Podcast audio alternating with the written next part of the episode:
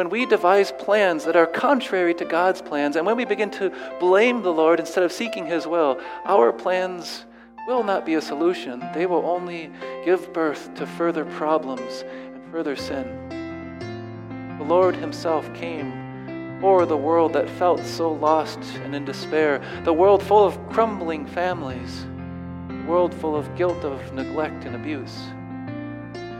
God Himself came to restore us back to His family and to restore the families of His people.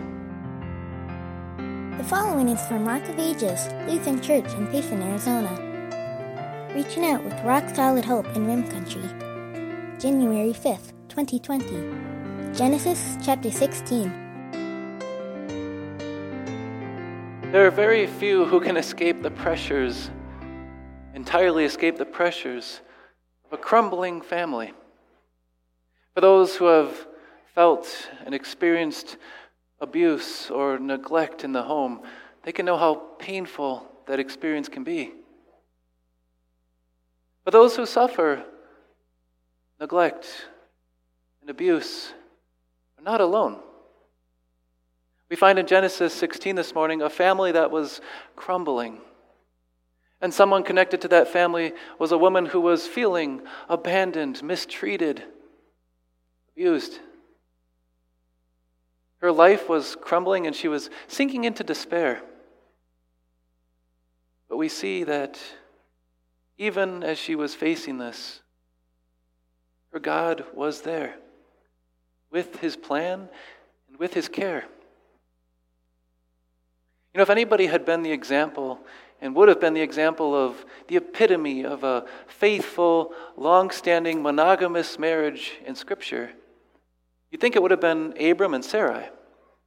Abram and Sarai had faced pressures. They had left their homeland, and yet they stuck together. And even though they lived in a land that didn't so much value a monogamous one husband, one wife relationship, Abram and Sarah stayed together even into old age.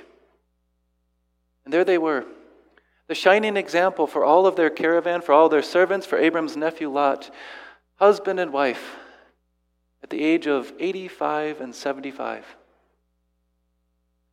Probably the biggest challenge that their marriage faced, which would put pressure on any family, was their inability to have children. Sarah herself was, I'm sure, after many sleepless nights of tears and years of denial, was pretty much aware of her situation as she said, The Lord has kept me from having children. Abraham, too, had long resigned to that fact. And still, even though they faced this challenge, there they were. They still had each other, Abram and Sarah, husband and wife. Till now. Sarah came up with uh, an idea that to us seems rather absurd. She says, The Lord has kept me from having children. So, Abram, why don't you sleep with my maidservant and I can have a child through her? You and I might look at that and think, What, is she joking? But Abraham takes her in all seriousness and agrees to go forward with the plan. Now, before you are too quick to jump on them, understand that this is a time when they actually didn't have other options for family planning. They didn't have adoption agencies, they didn't have fertility clinics. This was one of the options before them. In fact, we even see in the, the cultures at this time that surround Abram and Sarah, it was stated and inscribed that if a woman of high standing was unable to have children, she could bear those children through her maidservant and they would legally be her child. Before you're, you're quick to say, well, that, that's so backward, that ancient culture. Once again, understand that Abram and Sarah weren't doing anything too different from what we do today. Although it's not common, we still have surrogate mothers today. Abram and Sarah simply lacked the technological advances that we have to literally have someone's child in someone else's womb. And really, would Abram and Sarah look at our society and think that we're doing anything that's any better when you consider the more common practice of in vitro fertilization. How foreign it would be to them to say that someone would take the mother's egg and the father's sperm and outside the womb put them together in a laboratory then cull off the excess life that begins, implant those fertilized eggs back into the mother, and then cull off the extra life, save for one or two. Essentially, planned murder. They call it abortion, but this is something that turns aside from God's gift of life. And yes, you might say, well, how could Sarah and Abram ever think to do this? Well, it's the same reason that people do what they do today with in vitro fertilization and other things it's, it's family planning. You might say, well, what's wrong with a little family planning? Nothing. So long as it doesn't turn aside from God's gift of marriage or dishonor the gift of life, which in vitro fertilization, the morning after pill, and many other things like abortion certainly do, and they're wrong. And so is what Sarah did and what she planned wrong. It didn't matter if all the culture around her saw it as acceptable and okay, it was still wrong. And what we see Sarah and Abram planning and carrying out is at best, at best, forced adoption, at worst, rape. But maybe Sarah and Abram could say, not only is this acceptable in our time and culture as a practice, but God will understand. We, we face difficult circumstances, right? He'll know. In fact, we see Sarah bringing up the name of the Lord. Notice, though, when she brings up the Lord into her line of thinking, the Lord has kept me from having children. She doesn't bring up the Lord to call on his name in prayer or to seek his will. She brings up the Lord to blame him for her circumstance, to justify what she's doing. The Lord has kept me from having children. So I have a right, don't I? Don't I now have the ability to take my plans and my actions? Watch out for sinking into this thinking. That because God has put us in a certain situation, that we are then therefore allowed to dabble around with sin and devise our own plans and will contrary to His. This can happen, right? Where maybe a wife or a husband might say, Well, God hasn't given me the, the family that I want, the spouse that I want, the children are out of line. This isn't what I was hoping for. So don't I have a right to turn aside from and neglect my spouse? Don't I have a right to also neglect my children or maybe abuse my family? Don't I have a right to have an affair? Don't I have a right to abortion? Don't I have a right to my own plans? Because God has kept me from having what I want? With this trap, this mindset of thinking, we see this foolish, sinful plan of Sarah, also taken up by Abram, is not a solution. Remember, when, when we devise plans that are contrary to God's plans, and when we begin to blame the Lord instead of seeking His will, our plans will not be a solution. They will only give birth to further problems and further sin. Well, Sarah got what she wanted, at least what she thought she wanted. Her plan seemed to work. Hagar was pregnant. Only her family then began to crumble before her. It says Hagar despised Sarah when she discovered she was pregnant. Not our modern sense of thinking, we might think she's upset that she's pregnant, but more likely it seems, it says more literally in the Hebrew, Hagar saw Sarah as small, trivial in her eyes. In other words, Hagar is now flaunting her newfound position as bearing Abraham's son or child. And she is taunting Sarah with every chance she gets. And you can imagine Abram now is probably treating Sarah a little bit better, probably not giving Hagar those menial tasks or allowing her to do those things beneath a mother of his child. And maybe, just maybe, Abram is starting to value Hagar, his new wife, just a little bit more than he values Sarah, his other wife. So, family begins to crumble. And Sarah resents it. She then brings it before Abram. And notice once again, Sarah is able to bring up the Lord's name, but only able to bring up the Lord's name for her own devices. Now the Lord's name is a poison dart and a petty judge to throw at Abraham. Look what's happened, Abram. The Lord judged between you and me. And Abram, instead of caring for his wife, instead of protecting his new wife, simply neglects them both and says, I'm not getting involved in your womanly quarrels. You handle it. And then we see Sarah turning against Hagar and mistreating her. And you can imagine how that felt. When you're supposed to get along with somebody and they mistreat you, probably one of the hardest things you can face, especially if that person has some position over you. Sarah maybe wasn't physically abusing her, but she was certainly probably putting her to the menial task, letting her know her position, and making her feel worthless in the way she spoke to her and the way she spoke about her. Now we see sin giving birth to more sin. Sarah's plan had led to more sin as Hagar and Sarah were at odds, as Abraham and Sarah were at odds and no longer in a good relationship, and the whole family was crumbling. Sin, we see, only gives birth to sin. Sin is never a solution. Finally, maybe you and I can identify with the way that Sarah Hagar or Abram lived.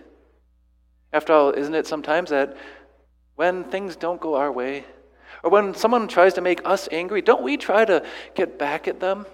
Just as maybe Hagar found she could now taunt Sarah, doesn't that sometimes enter our hearts that we can show who we are over somebody else in the family? Or that when the chance comes for revenge, you can put someone down. Or maybe you identify with Abram and you see how the times that you were guilty of neglect and didn't step in when you should. The family crumbles. There's no family that's beyond facing the pressures of crumbling and the pressures of sin and plans devised which are against the Lord's. How God ought to deal with such families, those that turn aside from His plan to loveless plans of sin. Ought God not to just let people like Abram and Sarah and all of us, when our families crumble, ought He not to let us face our own devices, the pits that we've dug for ourselves?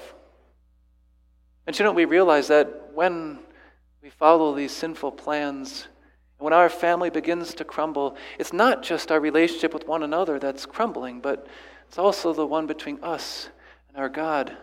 Not God not to leave us to our devices and say, You have destroyed the family. You have broken this relationship. And leave us with neglect and despair. Hagar had enough. Sure, she perhaps was guilty of taunting Sarah, but now she was the taunted and mistreated. So we find her fleeing back to Egypt. She was an Egyptian maidservant, perhaps wondering if maybe she could make a life as a, a single pregnant mother back in Egypt. Now she was alone, desperate, forsaken, and abused. She was on the brink of despair as she was just about to enter into the land of Egypt. But it's there that the Lord speaks to her. And the Lord reveals to her his plan Though she had witnessed God's people using the Lord's name in other ways and following their own plans and devices, the Lord Himself would make known to her His plan for her. And it's to her that the angel of the Lord comes and speaks and says, Where are you going? He knows. This angel of the Lord that appeared to her. Sometimes that phrase refers to a, a, priest, or sometimes it refers to a prophet or a messenger, a literal angel but also it can refer to the Lord Himself appearing to His people. The angel of the Lord is the same one who spoke to Moses in the burning bush and who would later speak to Joshua and others. The Lord Himself. He speaks as one who, yes, is differentiated from God the Father, but also speaks as one who is equal to the Father. This is the Son of God, the Word appearing in visible form to His people. And you know what? It's here. Here, for the first time in all of Scripture, not, not to Abram, but to the Egyptian maidservant, the forsaken, abused, mistreated Hagar. That's the one that the angel of the Lord first appears to in all the recordings of Scripture. And it's to her that he reveals words of comfort, protection, and care. All this while, where she had faced all the crumbling in the family, she might have thought, God doesn't see, God doesn't care. But now she knows.